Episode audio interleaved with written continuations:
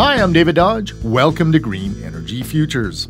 Ever since we started the Green Energy Futures series, I wanted to visit Germany and experience Energiewende, or energy transition, firsthand. The Germans are the pioneers of the green energy revolution, and we wanted to see examples of German energy transition firsthand. I'm Andreas Witte. I'm the head of the division of climate and energy in the county administration of Osnabrück and we are responsible to reach our goals in climate protection. I met Andreas in Edmonton a year ago when people from northern Germany came to Edmonton to learn about our coal phase out and energy transition here.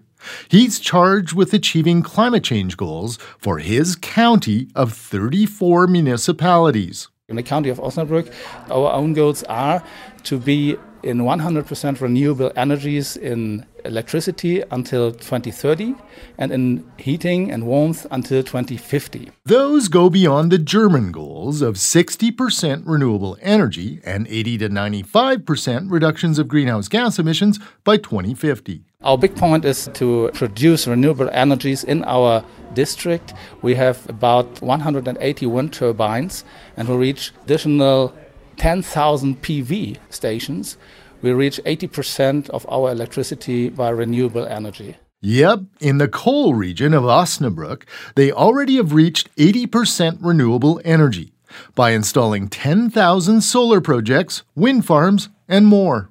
We have a lot of biogas plants in our area, about 100 of them. and a lot of farmers have their own biogas plant. The rest of their electricity comes from the national grid, a mix of coal, gas, nuclear, and renewables.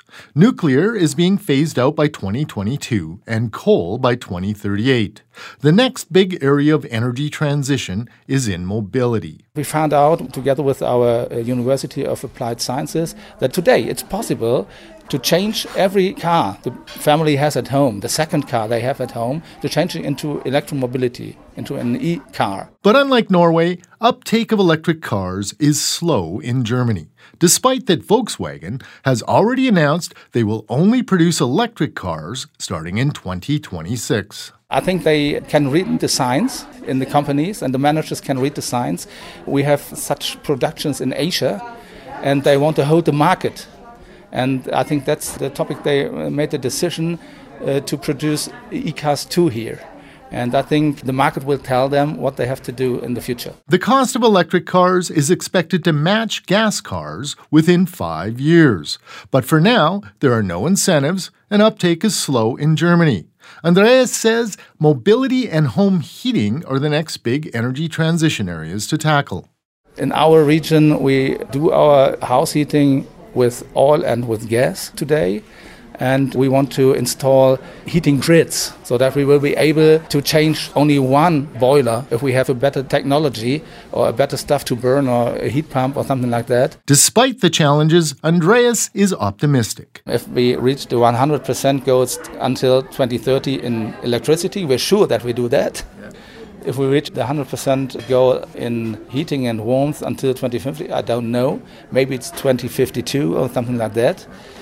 And the reducing of 95% of the CO2 emissions until 2050 we are working on our projects to reach that goal. Learn more and be sure to check out our other stories on energy transition in Germany at greenenergyfutures.ca.